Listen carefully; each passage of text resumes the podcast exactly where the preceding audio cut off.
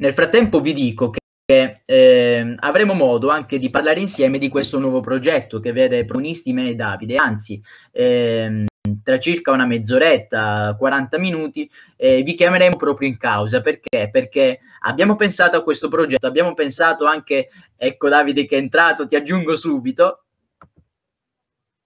Benvenuto, bentornato. Ciao Davide, grazie di essere qua. Stavo spoilerando leggermente questa cosa, chiedendo poi l'aiuto anche delle, di coloro che ci stanno guardando, perché? Abbiamo pensato al progetto, abbiamo pensato al nome di questo progetto, ma vorremmo sottoporlo alla vostra attenzione, no? quindi dirci che cosa ne pensate, magari facciamo un vero e proprio sondaggio qua nella chat, così ci dite se, ci, se vi piace questo nome, se invece avete in mente un nome diverso, anche perché vi spiegheremo qual è l'idea che si trova dietro il nostro progetto e qual è il nostro obiettivo obiettivo. Vi diremo anche quando cominceremo il tutto, perché l'inizio di tutta questa storia è veramente molto imminente. Davide, tu sei pronto per questa nuova avventura? Io sì, non vedo l'ora, eh, te lo dico veramente. È bella, sarà una bella avventura, sì. Sono pronto, gasato e ci siamo allenati, no?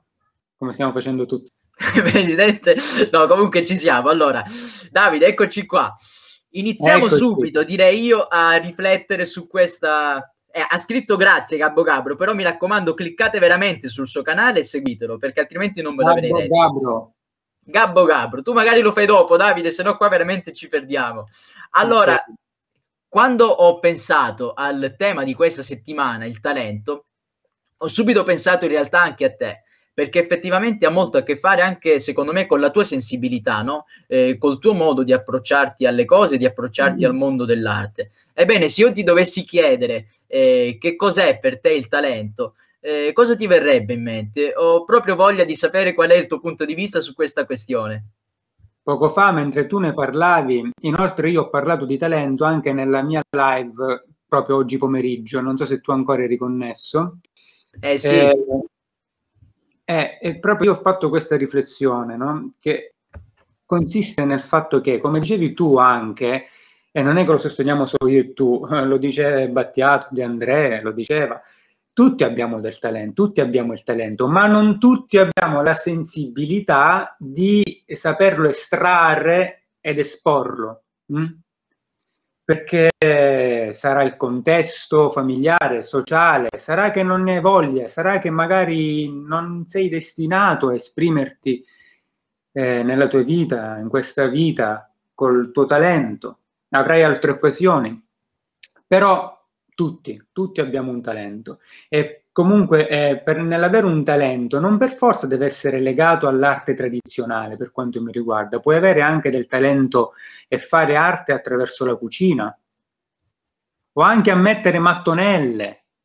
O, o se vogliamo proprio andare più ad affrontare un legame artistico ci sono tanti, tante non mi viene bene il termine, ehm, tanta gente che si occupa di maioliche, per esempio qui in Sicilia ce n'è, ce n'è un sacco a Caltagirone, quindi anche la semplice mattonella, magari del semplice bagno, può avere un riscontro artistico è comunque uno stimolo creativo. Quindi secondo me avere eh, il talento non è scontato, eh, come diceva, credo, leggevi Cecchetto poco fa, non ricordo se era lui, bisogna coltivarlo con disciplina, con sacrificio, con lavoro e magari diventa un mestiere. Non è scontato che sia così.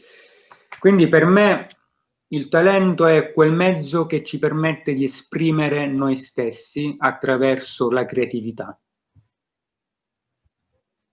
Per te, in sintesi, cos'è il talento, Ivan? Sai cosa mi è venuto in mente, Davide? Che... Mm. Per me, aspetta, prima leggo questa, questa provocazione di Alberto. Okay. Alberto dice, eh, provocazione, l'incipit e artigianato sono paragonabili? Allora tu, eh, Davide, avresti comunque una risposta, diciamo, da esperto del settore perché comunque tu stesso ti trovi all'interno di questo mondo, invece ne sono fuori. Eh, quindi vorrei proprio eh, partire io da, a rispondere yeah. a questa provocazione di Alberto. Allora, secondo me no, non sono la cosa derivano dalla stessa radice. Ars eh, arte, tradotto in italiano con arte, non è altro che la tecne greca, no? quindi la tecnica e la capacità di creare delle cose. No? L'essere umano ha la tecne perché può creare delle cose che non esistono in natura.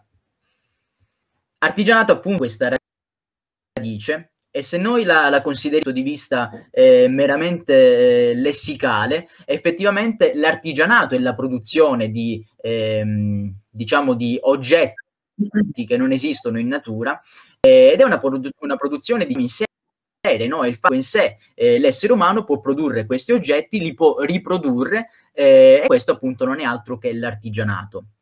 L'arte invece perlomeno nella concezione che abbiamo noi, sin dalla, quantomeno sin dall'illuminismo, no? eh, grazie alla filosofia estetica, eccetera, eccetera, eh, è un qualcosa di ancora più grande, perché effettivamente attraverso l'arte eh, l'essere umano comunica un qualcosa che non avrebbe modo di comunicare eh, utilizzando nessun'altra forma ed è capace addirittura di creare attraverso l'arte, quindi non solo riproduce un qualcosa che non c'è in natura, ma inventa eh, un vero e proprio nuovo linguaggio, una nuova forma di comunicazione che è in grado addirittura di diventare universale, di diventare assoluta, eh, è in grado poi di essere appresa dalla, dalla, società, dall'intero mondo e di replicarsi anche nel futuro. Questo l'artigianato non lo può fare, non lo fa, non l'ha mai fatto, anche se guardate eh, l'intera storia del, del genere umano, no?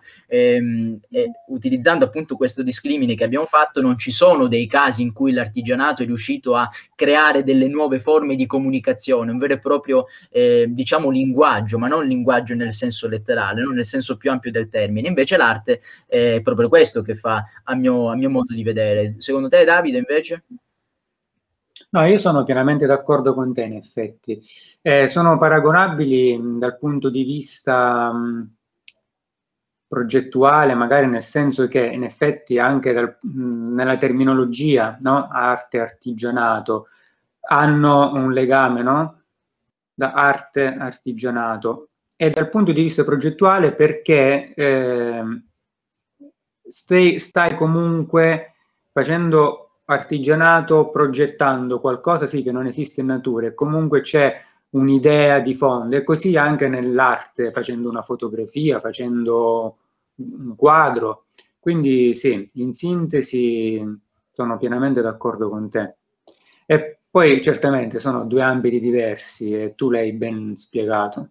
Però comunque l'artigianato altrimenti si farebbe l'errore no? di eh, attribuirlo semplicemente all'industrializzazione, no? quindi a questo mondo industriale che ha comunque trasformato la, il prodotto artistico in merce, no? quindi l'artigianato sarebbe semplicemente la replicazione di questo, no? Eh, perché l'artigianato in realtà è sempre esistito, è esistito c'è sempre stata la replicazione di un oggetto magari artistico all'inizio e poi appunto replicato eh, attraverso appunto l'artigianato, che però è una vera creazione eh, diversa sempre eh, di volta in volta, no? l'artigiano proprio fa, eh, grazie alle sue mani, no? crea un qualcosa che prima non c'era, però rifacendosi a dei modelli che già esistono. L'arte invece è proprio lì la differenza, è capace di creare qualcosa che invece ancora non esiste. Ehm, curiosamente, Davide, la domanda di Alberto si lega molto anche a quello che io volevo dirti eh, relativamente alla tua domanda, anzi alla tua risposta precedente, no? perché mi era venuta anche una, una cosa in mente.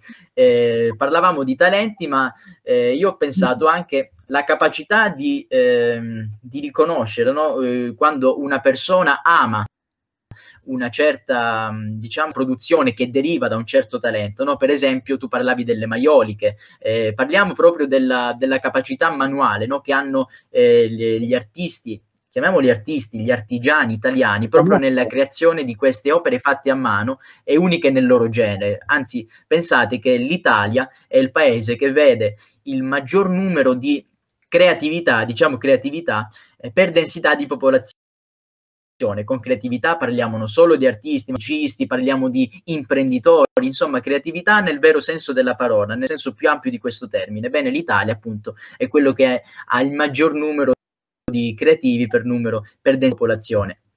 E pensa Davide, no, che io eh, qualche, qualche, anno fa conobbi una persona no, con, con, la quale poi diventai molto amica, è diventato uno dei miei fratelli, uno dei miei migliori amici in assoluto, eh, e nel primo periodo naturalmente non ci conoscevamo ancora molto bene, no?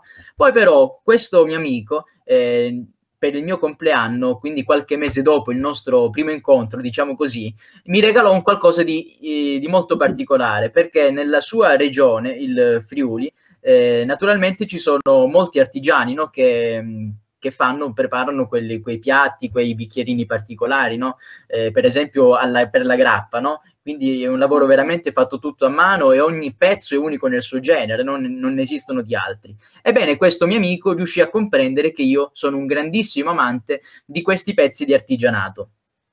Ovvero, era riuscito a comprendere, era entrato nella mia, nella mia mentalità nel mio modo di vedere le cose mie, ed era riuscito a capire che io amo questo talento appunto che viene fuori da, da queste persone, che viene espresso in questa produzione manuale no? eh, di queste persone. Quindi è curioso anche no? come ci siano delle persone, quantomeno esista anche una capacità no? che hanno alcuni individui di capire eh, l'altro, quindi il, il prossimo, eh, se ama appunto, se eh, è diciamo è vicino, è, è come dire, riesce no, a comprendere, eh, riesce proprio ad amare questo talento che altre persone sono appunto capaci di esprimere in una maniera diversa da lui, perché io naturalmente non sono capace di fare queste cose. Non trovi che sia curiosa tutto questo? Come dicevi poc'anzi, il talento di scoprire i talenti, no?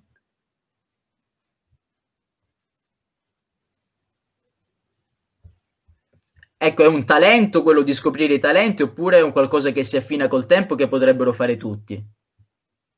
No, secondo me anche quello è un talento, perché anche per scoprire un talento ci vuole una determinata sensibilità per uh, saper cogliere determinati altrettanti talenti. E poi ovviamente è una questione anche di gusti personali, però il saper scoprire un talento sta nel fatto di saper riconoscere le capacità che ha quell'individuo, ma soprattutto che potrà avere quindi scoprire talenti significa credere nel potenziale di quella persona, riuscire a carpire il suo potenziale che magari al momento della scoperta ancora è inespresso.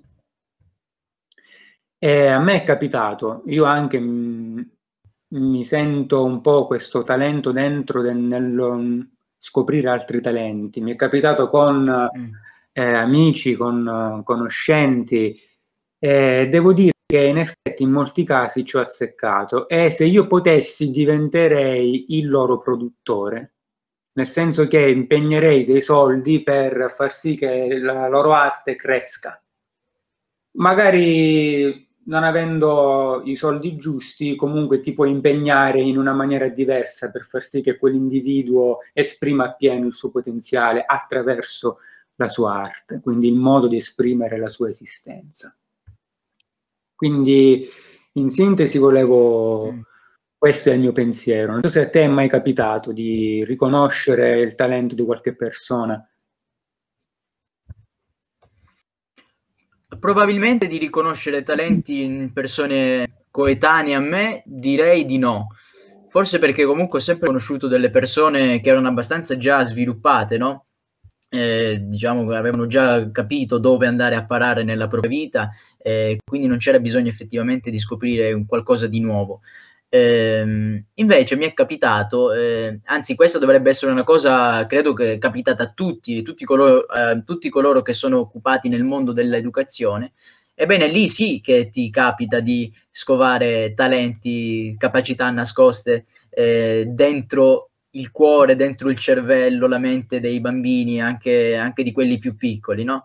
Eh, molto spesso chi fa educazione eh, analizza la situazione, no? quindi vede quel bambino in cosa è bravo fare, cosa è bravo a fare, cosa dovrebbe migliorare perché magari ha dei lati del carattere che non sono proprio ehm, coerenti no? e che non sono molto in linea anche con i comportamenti altre, degli altri coetanei e quindi dovrebbero essere limati. No? Eh, però una cosa interessante che si fa è anche riuscire a comprendere dove invece magari quel bambino potrebbe veramente migliorare perché ha delle capacità più importanti rispetto agli altri bambini. Eh, ci sono bambini molto bravi, per esempio, a recitare, eh, magari te ne rendi conto però in, in, una situazione che non ha nulla a che fare con il mondo teatrale, no? magari si sta facendo un gioco, eh, in quel gioco magari è prevista una piccolissima parte all'interno della quale il bambino deve presentare agli altri del gruppo una, un qualcosa di particolare no? che è successo proprio durante il gioco e in quella piccolissima parte è necessario no? che il bambino eh, mostri delle capacità eh, diciamo abbastanza teatrali anche solamente di pochi secondi, se tu hai l'occhio attento a guardare, ecco che lì ti rendi conto, ecco, forse quella potrebbe essere una cosa sulla quale il bambino dovrebbe investire. Anzi, una cosa bella che, che facciamo noi nel, nel mondo dello, dello scautismo eh, è quella che eh, insieme al bambino no, si decide dove eh, si dovrebbe andare a parare, no? quindi dove lo stesso bambino vorrebbe migliorarsi, quali sono le cose che gli piacciono di più, eh, interrogarsi anche se non ha, non ha espresso, eh, magari addirittura cose che non gli piacciono fare, però eh, si nota che c'è comunque una capacità importante, no? magari fino a quel momento non è riuscito a farlo bene, magari non ha capito come fa questo, quella cosa non gli piaceva. Allora insieme si lavora ed ecco che poi a distanza di anni eh, si vedono anche i risultati di tutto questo. Anzi, per esempio, ti posso dare la mia testimonianza eh, non da scopritore di talenti, ma da, da talento scoperto, da, a mia volta da, dagli altri capi scout, no? Eh, perché se, se, vai a vedere, eh, noi abbiamo le, le cosiddette specialità, no? Eh, delle, è come se fossero i lavori che poi andrà a fare il ragazzo nel futuro, il bambino e anche il ragazzo. Eh, se io andassi, se vado a rivedere proprio le specialità che ho preso quando ero un bambino, anche un ragazzo, quindi nell'età adolescenziale, effettivamente hanno molto a che fare con quello che sto facendo in questo momento. C'era giornalista, appunto proprio la specialità di giornalista, poi la, l'attenzione all'ambiente, c'era archeologo, eccetera, eccetera e quindi eh, è come se i miei capi scout avessero visto alla lunga e avessero capito che effettivamente quelle erano le cose che più mi interessavano e delle volte addirittura io non ne ero consapevole, erano stati loro stessi a consigliarmi, senza pensarci due volte avevo fatto quel particolare campo dove si approfondiva quella, quella particolare specialità appunto. Eh, ripensandoci sono cose veramente particolari, sono delle cose veramente che, che ti fanno molto riflettere anche su te stesso, appunto. Sì, è vero, perché mi viene in mente in effetti proprio il percorso educativo che può avere un bambino, un ragazzino, attraverso le diverse attività che un genitore gli, fa fare o anche in casa stesso. Se tu ti rendi conto che eh, quel bambino ha un particolare interesse o che tra i suoi interessi ne spicca uno in maggior che dà più risalto, allora è giusto mm. avvia, cercare di avviarlo su quella strada, non imponendola oppure cercare di costruirgli tutto un percorso, ma facendogli notare che ha un interesse più sviluppato, più accurato per quella determinata pratica. E magari si accorgerà che in effetti sa recitare, che in effetti sa disegnare, che in effetti sa inventare storie, che in effetti mm. sa disegnare fumetti, che in effetti magari è un grande lettore, scrittore di poesie, o un grande conoscitore di film, o un grande videogiocatore, o un giocatore di pallacanestro. E questa cosa può durare uh, anche dieci anni, che attraversa le diverse fasi di crescita anche fisica del, del bambino. Non so se sono stato chiaro, se eh, è lineare se sei d'accordo con questo ragionamento, Ivan. Sono, molto d'accordo, anzi adesso ti vorrei fare anche una domanda relativamente proprio a te, alla tua esperienza, però prima vorrei rispondere insieme a te al messaggio che ci ha mandato Alberto, che secondo me è molto vero. Eh, dice, è un parassitismo da un certo punto di vista, scoprire un talento per guadagnarci una procura del 30% sul suo lavoro e sui suoi sacrifici, vedasi alcuni osservatori nel calcio e nell'industria discografica per esempio. Ecco, forse Davide effettivamente si può parlare veramente di ricerca del talento solo nei casi in cui non ci sia un tornaconto personale. Per, per esempio, l'esperienza che io ti ho portato non aveva alcun tornaconto personale, no? veniva fatto semplicemente sia per la persona eh, sulla quale si era posta l'attenzione e sia per l'intera comunità, il piccolo gruppo all'interno per, di, del quale ecco, quella persona faceva parte e per la società in generale, perché naturalmente se tu aiuti un bambino a scoprire in che cosa è bravo, in che cosa può essere d'aiuto anche alle altre persone, è chiaro che in quel momento già stai migliorando la società. Ehm, ed effettivamente però se pensiamo invece a quei casi in cui il tornaconto personale comunque c'è e non sempre però c'è in, nel, nel, mondo della musica, per esempio nel mondo dello sport. Eh, per esempio, se un artista no, è in grado di eh, riuscire a comprendere no, che un altro artista in erba ancora può essere veramente bravo, eh, non lo fa però da manager, non lo fa da talent scout, ma semplicemente, come abbiamo visto prima, lo lancia, nel, lo, lo inserisce nel proprio tour, lo porta in giro per il mondo e poi lui farà la sua strada in maniera autonoma, quello effettivamente non è avere un tornaconto personale, anzi poi comunque sarà un bel ricordo, no? il fatto di eh, ra- rammentare ecco, quel rammentare quello che è successo. Eh, tu come vedi questa cosa invece? Il tornaconto personale ci può far parlare di talent scouting oppure è fuorviante la cosa? Secondo me esistono due tipi di ricerca, quella che in effetti non ha nessun tornaconto, che magari può sembrare più genuina, quella che invece ha un, un tornaconto, chiamiamolo così, nel senso che se poi tu scopri Ivan, che è un grande attore, e gli vuoi fare da agente, è chiaro che allora ci sia la percentuale perché quel mercato funziona così, ma essere scopritore di talenti ed essere l'agente di quel talento sono cose diverse.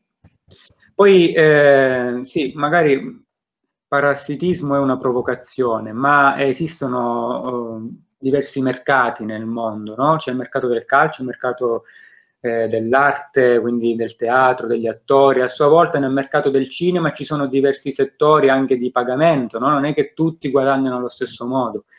E mm. Però c'è chi gestisce i contatti di questi attori, quindi alla fine è giusto che ognuno abbia il suo tornaconto. Ma scopritore di talento, in effetti, non è uno che dovrebbe avere il tornaconto, quello è l'agente. Se poi chi scopre il talento fa anche da agente, allora è un altro discorso. E allora Davide, io vorrei tornare anche al mondo dell'educazione, no? Perché comunque abbiamo toccato anche questo tema e volevo chiedere proprio a te, no? Ma il tuo talento comunque è stato scoperto quando eri bambino? Com'è stato il tuo rapporto proprio con gli insegnanti, maestri? C'è stata questa volontà, eh, questa capacità, no? Di proprio relativamente a te stesso, no? di, di, ca- di, capire diciamo, dove tu eri bravo, dove potevi funzionare nella vita, dove si trovava il tuo destino per le tue caratteristiche personali, la tua personalità, per quello che ti avevano insegnato e trasmesso i genitori volontariamente. C'è stata questa cosa sin da quando eri bambino? Io ricordo che fin da piccolo, sin da piccolo ehm, scrivevo poesie, ma proprio piccolo tipo roba da elementari, e le dettavo ai più grandi, zii, amici di famiglia, e loro le scrivevano. Mm?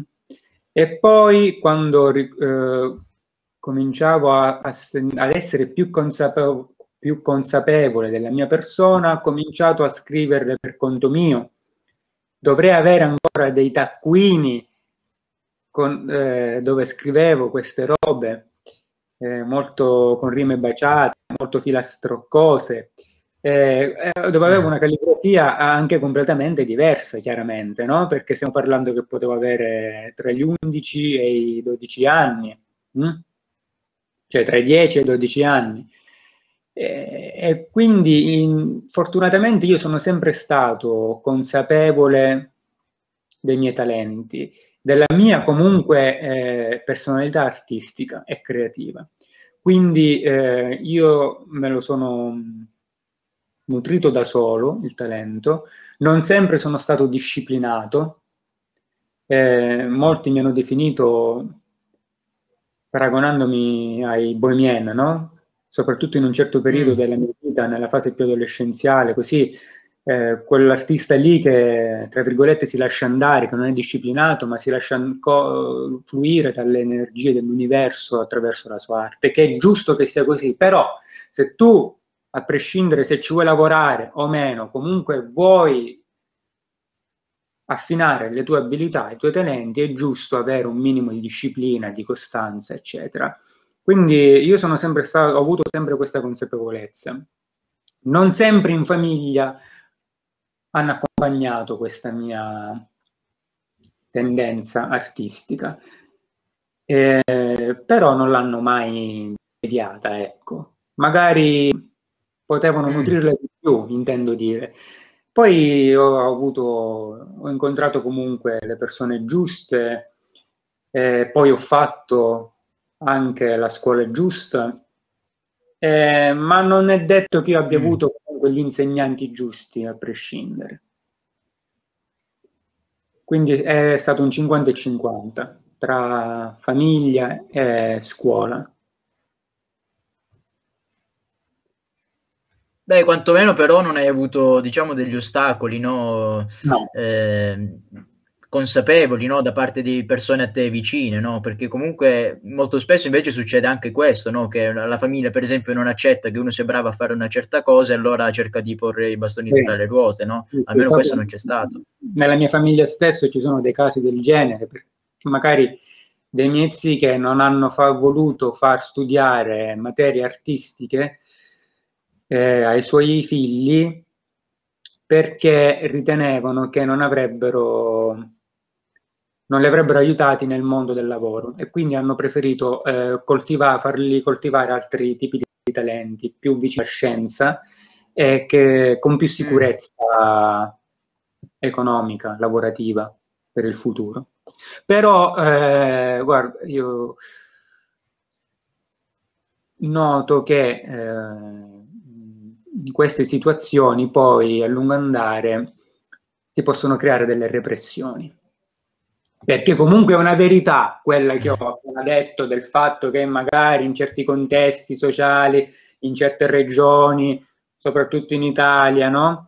anche in certe nazioni, intendo dire, magari il mondo dell'arte non è lavori, nel, nel lavoro non è molto fruibile, ecco, non, non ti permette grandi sbocchi dal punto di vista economico, mm. però da qui all'impedire che Davide voglia esprimere eh, e poi lì c'è un danno. Mi senti? Davide, mi hai fatto venire in mente che potrei, eh, sì, due cose mi hai fatto venire in mente. Vorrei sì. sia raccontarti adesso la mia esperienza simile per certi versi a quella tua, e sia mi hai dato anche il là per dire qualcosa relativamente proprio alla repressione, ecco perché la repressione certamente c'è, c'è anche da un punto di vista psicologico ed è stato accertato. Eh, prima di fare questo però lancio per l'ultima volta la, la pubblicità di oggi, così fino alle 20 siamo a posto, 90 secondi, eh, vi aspetto tra un minuto e 30 secondi. Ti dicevo, eh, sai com'è nata questa mia passione per, per, la scienza e l'archeologia che poi ho portato avanti eh, anche negli, scu- negli, studi, no? eh, diventando un archeologo e diventando anche un comunicatore? Ebbene, perché una volta era circa, credo forse la terza elementare, no, no, forse era la quarta elementare, quando si studiano gli antichi egizi nella, nella scuola elementare, no, forse era la terza allora.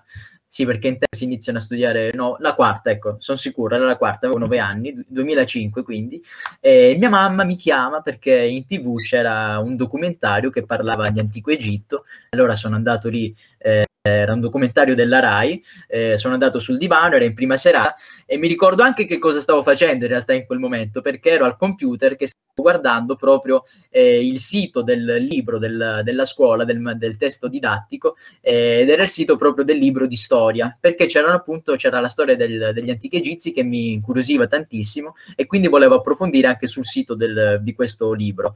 Allora lei mi chiama perché c'era appunto questo argomento in tv, allora mi appassiona quel documentario, bellissimo, però quel documentario, non dico il programma naturalmente, però era un magazine, quindi non è che parlava sempre semplicemente sempre di storia, sempre di antico Egitto. Quella volta ha parlato di storia, poi c'erano altri, altri contenuti, un po' parlava di scienza, poi parlava di curiosità, misteri, eccetera. Quindi era un grande contenitore, no? Ed è stato quello il momento in cui, caspita, questa cosa mi piace e mi sono appassionato tantissimo, no? Mi sono appassionato a questi temi, a questi temi anche un po' borderline, no? eh, che ti facevano capire su Focus, sì, è una cosa simile su Focus. Poi infatti sono diventato appassionatissimo di Focus perché là trovi tutte di queste cose, no? Ehm, andando avanti poi col tempo, eh, mi sono appassionato anche al mondo della comunicazione perché eh, è come se avessi effettuato il passaggio successivo, no? Capisco che mi piacciono queste cose, ma mi interrogo anche, eh, mi interrogo diciamo sul modo in cui eh, vedo questo documentario che è stato costruito, no? Quindi come questo conduttore si sta approcciando a questa cosa, eh, come quindi me la sta presentando, come ha realizzato questo documentario, come lo, lo ha fatto, come, come ha scritto il testo, eccetera, eccetera. Non so se mia madre ovviamente lo abbia fatto apposta, magari si era resa conto che eh, Alberto dice che il signor Focus mi sponsorizza, no, ancora no purtroppo. Eh, non so se si fosse resa conto no, di questa mia passione, quindi abbia voluto assecondarmi, no, dandomi quella, quella spinta in più che effettivamente mi ha cambiato la vita finora perché altrimenti chissà che cosa avrei fatto, no? Oppure non so se sia stato semplicemente un caso. Forse io propenderei per la prima ipotesi perché effettivamente le mamme eh, hanno la vista molto molto lunga, anche se non te lo fanno capire. Effettivamente io a questa cosa non ci ho mai pensato, non mi sono mai messo nei suoi panni, non le ho mai chiesto, non l'ho mai, fa- mai fatto questa domanda, però riflettendoci, anzi ne sto riflettendo proprio insieme a te in questo momento su, su, questa, su questa, capacità di mia madre, no? però effettivamente secondo me è così. Eh, questa era la prima cosa, no? Eh, però la seconda cosa che ti volevo dire, mi ha dato il là, era re- relativamente proprio alla, come che l'hai chiamata tu, alla repressione, ecco, perché se ci sono questi talenti all'interno di noi che derivano dalla genetica, dall'epigenetica e dall'ambiente nel quale abbiamo vissuto, ambiente in senso generale, eh, sin dai primissimi mesi, addirittura sin dai primi mesi all'interno della pancia, perché anche quello deve essere considerato, eh, perché gli stimoli esterni noi li percepiamo, Ebbene, se tutto questo non riusciamo a riconoscerlo, no? addirittura se viviamo un vero e proprio caso di repressione, perché altre persone a noi vicine non ci permettono di portare avanti quello che vorremmo, quello che vorremmo appunto, quindi vuol dire che siamo consapevoli comunque di queste caratteristiche che noi abbiamo, bene, in qualche modo, in qualche maniera poi nel futuro eh, succedono del, dei problemi dal punto di vista anche psicologico, possono succedere, che poi naturalmente determinano anche sia delle, delle vere e proprie malattie, malattie, sia anche dei, dei, disturbi, diciamo così, nella propria vita, no? quindi comunque una, una insicurezza, una, una voglia di, di, non fare realmente le cose che magari stiamo portando avanti perché non ci piacciono, è chiaro, perché naturalmente se non siamo uniti all'interno di noi stessi, se non siamo a posto dentro di noi, è chiaro che poi tutto questo eh, può portarci allo stato di malattia. E quindi quello che dicevi è vero, addirittura quindi chi fa educazione, chi insegna, chi ha dei figli, eccetera, anche questa responsabilità no? di non reprimere queste cose all'interno delle, delle, dei bambini più piccoli, perché altrimenti poi potrebbero anche degenerare in qualcosa di non molto bello nel futuro di queste persone. Non la vedi pure eh, tu così? Eh, eh, mi, mi, viene in mente quel, quel proverbio che dice meglio povero che pazzo. No? eh. Non si scherza. No, è verissimo. Eh, caspita, è molto vero. È verissimo, sì. E poi magari tu dici, ma sì, vabbè, se non hai i soldi non puoi fare la tua arte. E beh, in parte sì, è vero. Perché comunque magari tu fai l'infermiere, magari fai il meccanico, magari fai il banchiere, eh, però devi riuscire a ritagliarti quel momento per coltivare il tuo talento, le tue passioni, la tua creatività. Molta gente alla fine non lo fa, si sfianca di lavoro e buonanotte. In, quindi alla fine invece è vero, meglio povero che pazzo e in un qual modo riesci a trovare il modo per l'appunto di fare la tua arte. Intanto mangi. Che mangiamo? Alberto? Intanto mangi.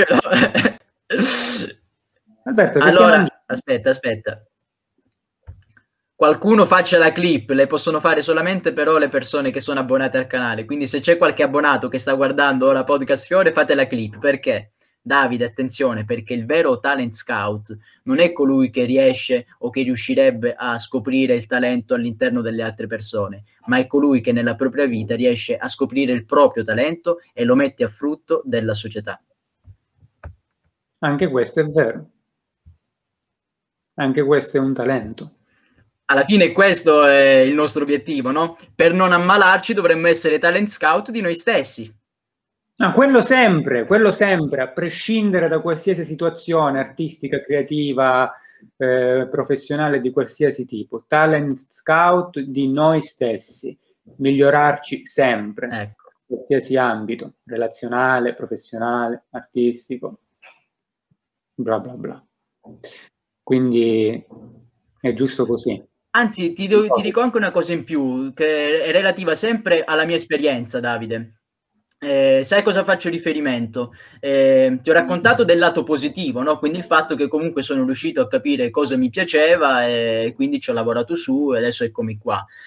Ma c'è anche un altro, un altro lato, un lato negativo, perché quando ero piccolo io facevo veramente tantissime cose, no? quindi andavo a karate, facevo tennis tavolo, guidavo i go-kart, poi non lo so, facevo la piscina, poi sono andato al conservatorio, questo fino alla terza media mm. praticamente, no? Fatto, facevo tantissime cose contemporaneamente.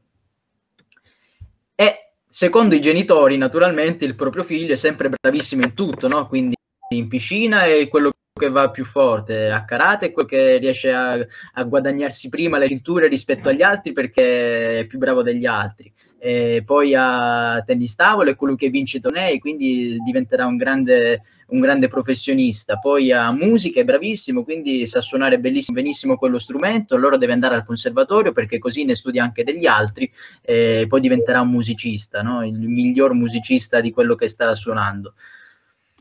Ecco, Alberto dice: Io sono come Ivan Fiorillo, ho fatto tutto, ma poi non so fare niente. E, e questa, però, è una cosa grave, no? Se ci pensi, Davide, perché purtroppo i genitori hanno la tendenza no, a considerare Beh. il proprio figlio sempre bravo in tutto. No? Poi arrivato a un certo punto io non avevo più il tempo nemmeno di respirare. Eh, non mi piacevano ah. le cose che stavo facendo. Dicevano che io fossi bravissimo a suonare, per esempio, il violino, eccetera, ma non è che mi piacesse. No? Quindi arrivato a un certo punto ho detto basta, mi scelgo una cosa che faccio oltre alla scuola, l'ho scelta, l'ho portata avanti, la sto continuando ancora oggi, mi piace, vita e basta, no? Il resto non mi serviva, ero bravo, forse, ma non mi interessa, non mi piaceva, via. No, no, dico, magari neanche eri bravo, ma loro insistevano per farti diventare bravo, perché a volte i genitori cosa fanno?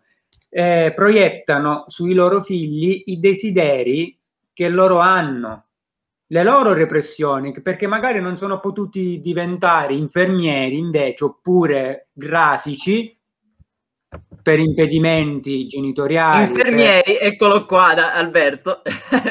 Eh, no, era riferimento a quello di prima, capito? sì, e poi... È una cosa che non ti piace per oggi, no? Le proiettano sui loro figli. Intanto mangi, però l'importante è che non ti mangi il cervello, né, tu, nel senso che tu non, non, fai quello che non ti piace fare e poi esplodi, no? Il discorso che facevamo prima. Tra l'altro, Davide, nella psicoterapia eh, molto spesso i problemi che si hanno da adulti, perché chiaramente sono quasi sempre gli adulti no, che si rivolgono a uno psicoterapeuta per risolvere dei problemi all'interno della loro vita, sai come si risolvono nella stragrande maggioranza questi problemi? Si no. risolvono tornando indietro a quando, eh, questi, a, a quando queste persone erano bambine. Eh, ah. Ci sono anche dei metodi di psicoterapia che certo. consistono in questo. Tu fai finta di avere di fronte a te te stesso quando eri bambino, quella cosa che non ti piaceva quando eri piccolo e che poi probabilmente ha determinato anche la situazione in cui ti trovi in questo momento, e allora tu parli con il te stesso di quando eri bambino. Per esempio, questo lo fa molto Mauro Scardovelli, eh, molto conosciuto. Eh, quindi ci parli, lo tranquillizzi, cerchi di, eh, di rasserenarlo, no? Eh, lo, lo, fa in maniera molto positiva, in maniera felice, no? Hai capito? Quindi senza reprimere ulteriormente. E alla fine poi questo può aiutare la, la terapia di questa... Addirittura poi, e qua ti cito eh, Brian Weiss, che tu naturalmente conosci benissimo, eh, che cosa fa questo importantissimo psicologo? conosciuto in tutto il mondo, ti fa ritornare indietro proprio fino, eh, grazie alla pratica della, della, dell'ipnosi, ti fa tornare indietro proprio a quando eri piccolissimo e eh, quindi riesci ad individuare in un momento in cui tu non sei pienamente consapevole dove si trova quel problema, lo risolve eh, come addirittura tornando indietro nel tempo, no? è come se tu ritornassi a quell'episodio, lo risolvi eh, e poi ritorni appunto consapevole e la situazione è molto migliorata. Eh, Alberto dice, soprattutto in questo periodo, non ce n'è uno che sta a casa di infermiere, eh, purtroppo è così, è vero.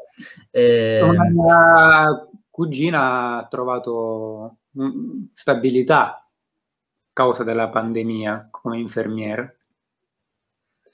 Quindi hai una... visto che anche nella, nella terapia, Davide, c'è questa, c'è questa, cosa che ci stavamo dicendo noi.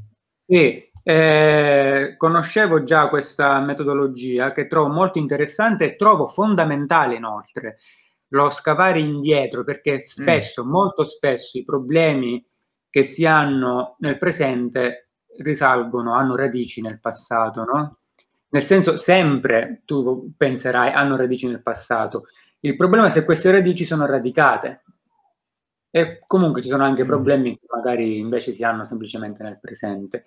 Ehm, sono d'accordo con questo metodo, soprattutto dal, dal fatto che tu vai indietro nel tempo e devi con calma stare accanto al te, al ragazzino del passato e in sintesi, tra virgolette, fargli capire che tutto va bene, che quella cosa che lo ha traumatizzato si può risolvere. E come hai detto tu poc'anzi, ma che è una regola fondamentale, che psicoterapia o meno, ma la psicoterapia ce lo insegna, la consapevolezza. Dobbiamo avere consapevolezza di tutti i sentimenti negativi e positivi e dei nostri atteggiamenti. È così che sicuramente possiamo avere un incipit in più nei momenti difficili per migliorarci.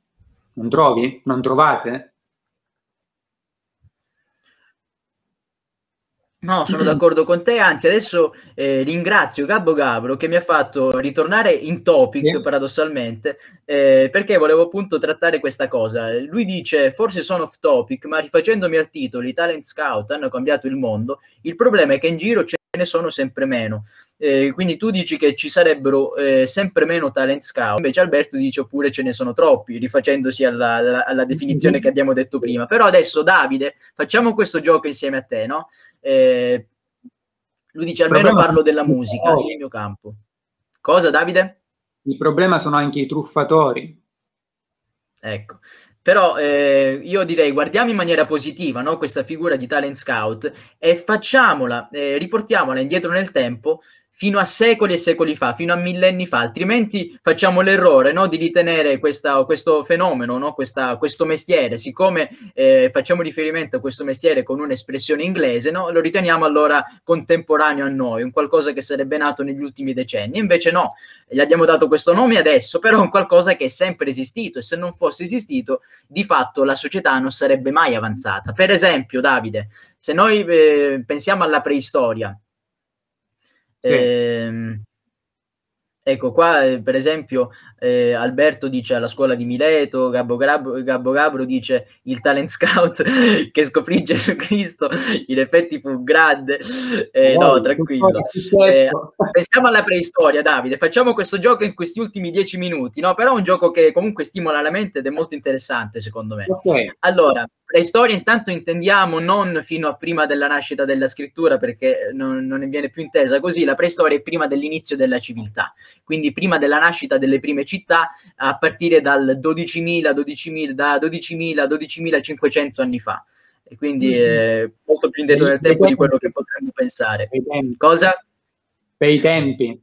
Per i tempi, ma, mica tanto perché c'è stato un cambiamento climatico mica da poco, però certamente è stato favorevole all'essere umano quel cambiamento, tanto è vero che appunto è nata la civiltà.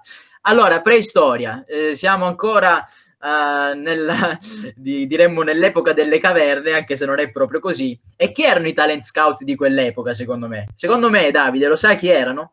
Erano coloro che riuscivano a capire all'interno del, della piccola tribù o del clan un po' più grande eh, quali erano appunto le caratteristiche delle persone, cioè quella persona è più adatta per esempio ad andare in avanscoperta, quindi a fare, ad andare in esplorazione no? insieme magari alle persone più grandi, così impara e allora la, la spedisco là. Invece quella persona magari è più brava nelle cose manuali, no? sarà più brava per esempio a fare i vestiti, no? oppure sarà più brava a scheggiare la pietra, rimane in maniera rimane più stanzia, sta, stazionaria, no? rimarrà, rimarrà, più sedentaria insieme all'altro gruppo no? che starà aspettando coloro che sono andati in avanscoperta, oppure quell'altro è più bravo a cucinare, al di là della differenza di genere, allora lo mettiamo là. Quindi eh, capire il talento eh, in, queste, in questi uomini, in questi esseri umani primitivi, di fatto è riuscito a cambiare la società perché senza questa differenziazione nella tribù non sarebbe nata poi la civiltà effettivamente. Sei d'accordo, Davide? Sono d'accordo, hai ben detto, è vero, riuscire a riconoscere le caratteristiche di un individuo e così riuscire a sfruttarle queste caratteristiche, perché parliamo di roba rudimentale, semplice, e questo, no? Semplici linee che fanno di noi mh, una certa persona con una certa personalità e un certo carattere, quindi con delle determinate caratteristiche. Magari quello era bravo a cacciare, no? ad andare in mano a, a come si dice? Eh, beh, in, in avanzcoperta, all'esplorazione. Questa settimana sono un po' dislessico, perdonatemi. eh, e quindi questo poi ha permesso anche un passo evolutivo nell'organizzazione poi delle, di una società più complessa, no? Poi se ci spostiamo invece all'antichità, quindi mm. arriviamo fino al VI secolo d.C. Eh, allora, qua ti leggo le proposte che hanno i nostri amici della chat. Allora, intanto vi dico che il fatto dei talent è anche l'argomento che dovrebbe trattare poi Gabbo Gabro successivamente, quindi un bel filo conduttore, hai ragione. Alberto dice Gesù fu il più grande dei talent scout, i dodici apostoli facevano tutt'altro mestiere eppure diventarono tutti santi alla fine. Un ottimo talent scout, dice Gabbo Gabolo, è colui che riesce a mettere insieme i talenti che magari in solitario non riescono nemmeno troppo a emergere. In effetti, in effetti è vero, no? Poi Alberto dice, vabbè, tutti e dodici tranne uno effettivamente, no? Un grande flop il signore Iscariota. E sì, con uno ha toppato di brutto, continua Gabbo Gabro, e ne ha pagato il prezzo. no, non è abbassato la qualità, anzi. Allora, spostiamoci all'antichità. Secondo me non è eh, Gesù Cristo quello a cui facciamo riferimento, ma è invece e qui eh, do la mia interpretazione, mecenate. Pensa a mecenate del, del circolo di Augusto.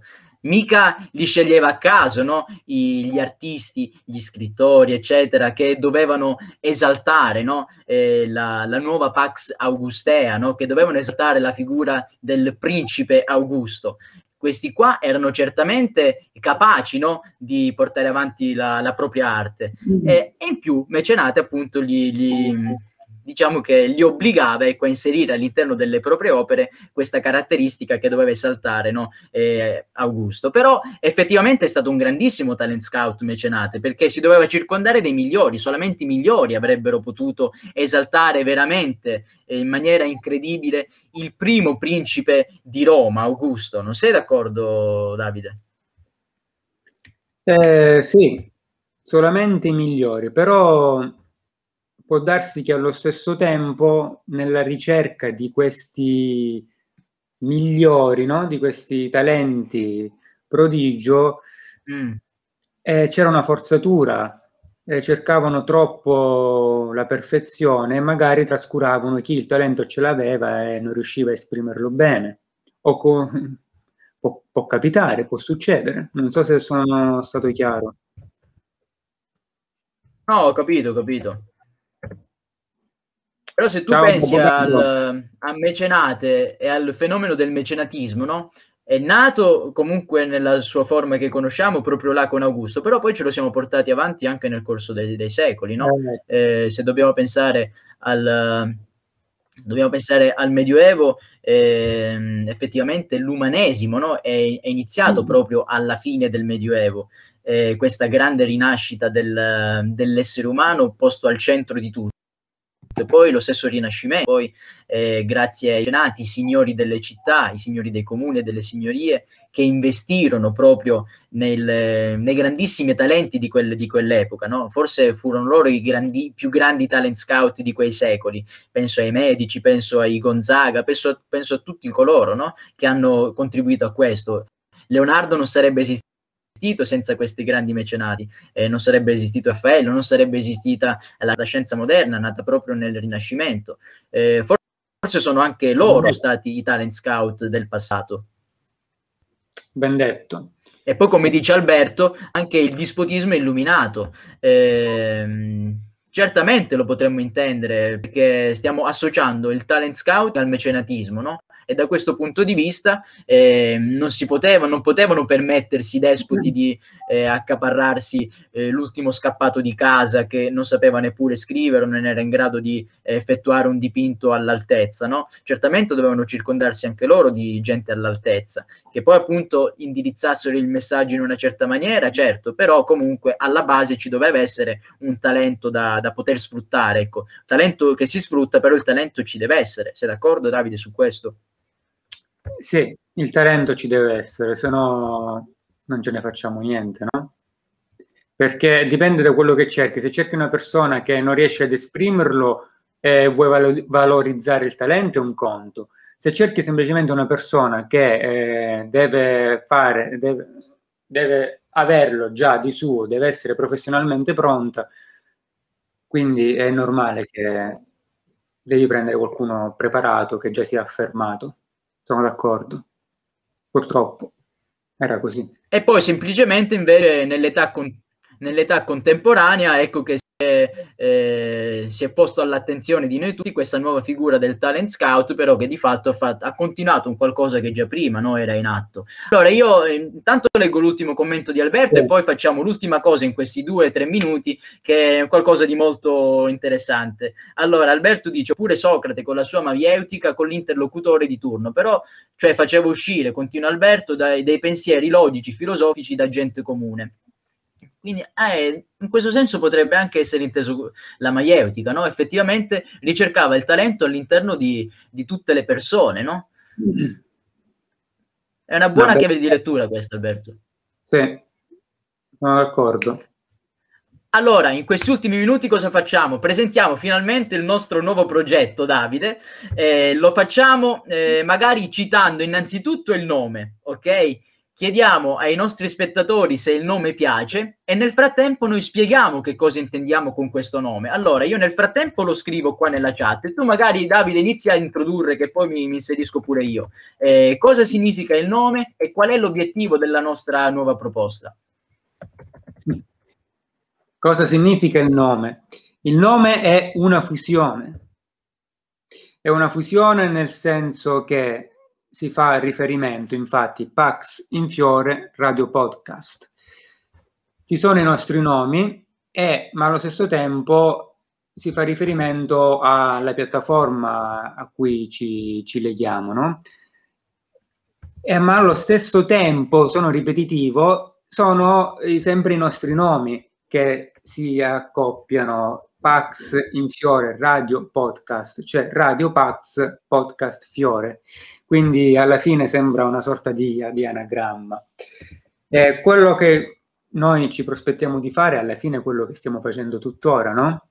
Mm. Cercare di stimolare il nostro pubblico con gli argomenti del giorno, attraverso le nostre riflessioni, attraverso le riflessioni del pubblico, per crescere insieme, come abbiamo detto poc'anzi, perché il sapere o la crescita personale non, non si ferma mai ma sicuramente il nostro caro Ivan sa essere più esplicativo di me, che al momento sono in penombra.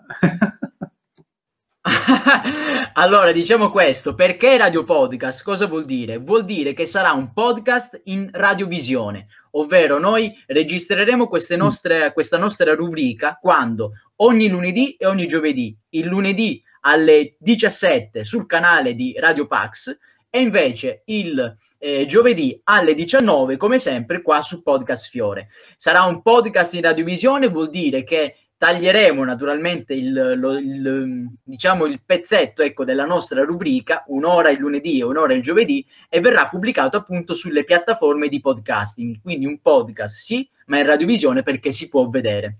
Ecco, senza tagli, senza nulla, esattamente quell'ora pubblicata come podcast. E poi appunto Pax in Fiore fa riferimento a una pace ancora in erba, ma pace nel senso proprio latino del termine, non solo come assenza di guerra, ma anche come prosperità, no? quindi come una nuova società che ancora non c'è, perché è in erba appunto, è in fiore. È ancora nel periodo del, dell'infiorescenza, eh, deve ancora svilupparsi in tutto il suo potenziale. Bene, l'obiettivo della mm. nostra rubrica è proprio questo, ovvero contribuire attraverso le nostre chiacchierate in, riber- in libertà attraverso le nostre riflessioni, eh, in assoluta libertà, sognando anche proprio alla costruzione comunque di un nuovo pensiero, della capacità di coloro che magari ci ascolteranno di mettere in dubbio le cose che magari hanno ritenuto sempre vere e di ritenersi sempre in cammino verso un qualcosa che magari ancora neppure si conosce. Eh, Pax in Fiore, Radio Podcast, vuol dire proprio vuol dire proprio questo. Naturalmente nasce anche dalla fusione dei nostri nomi. Dovevamo trovare un modo no,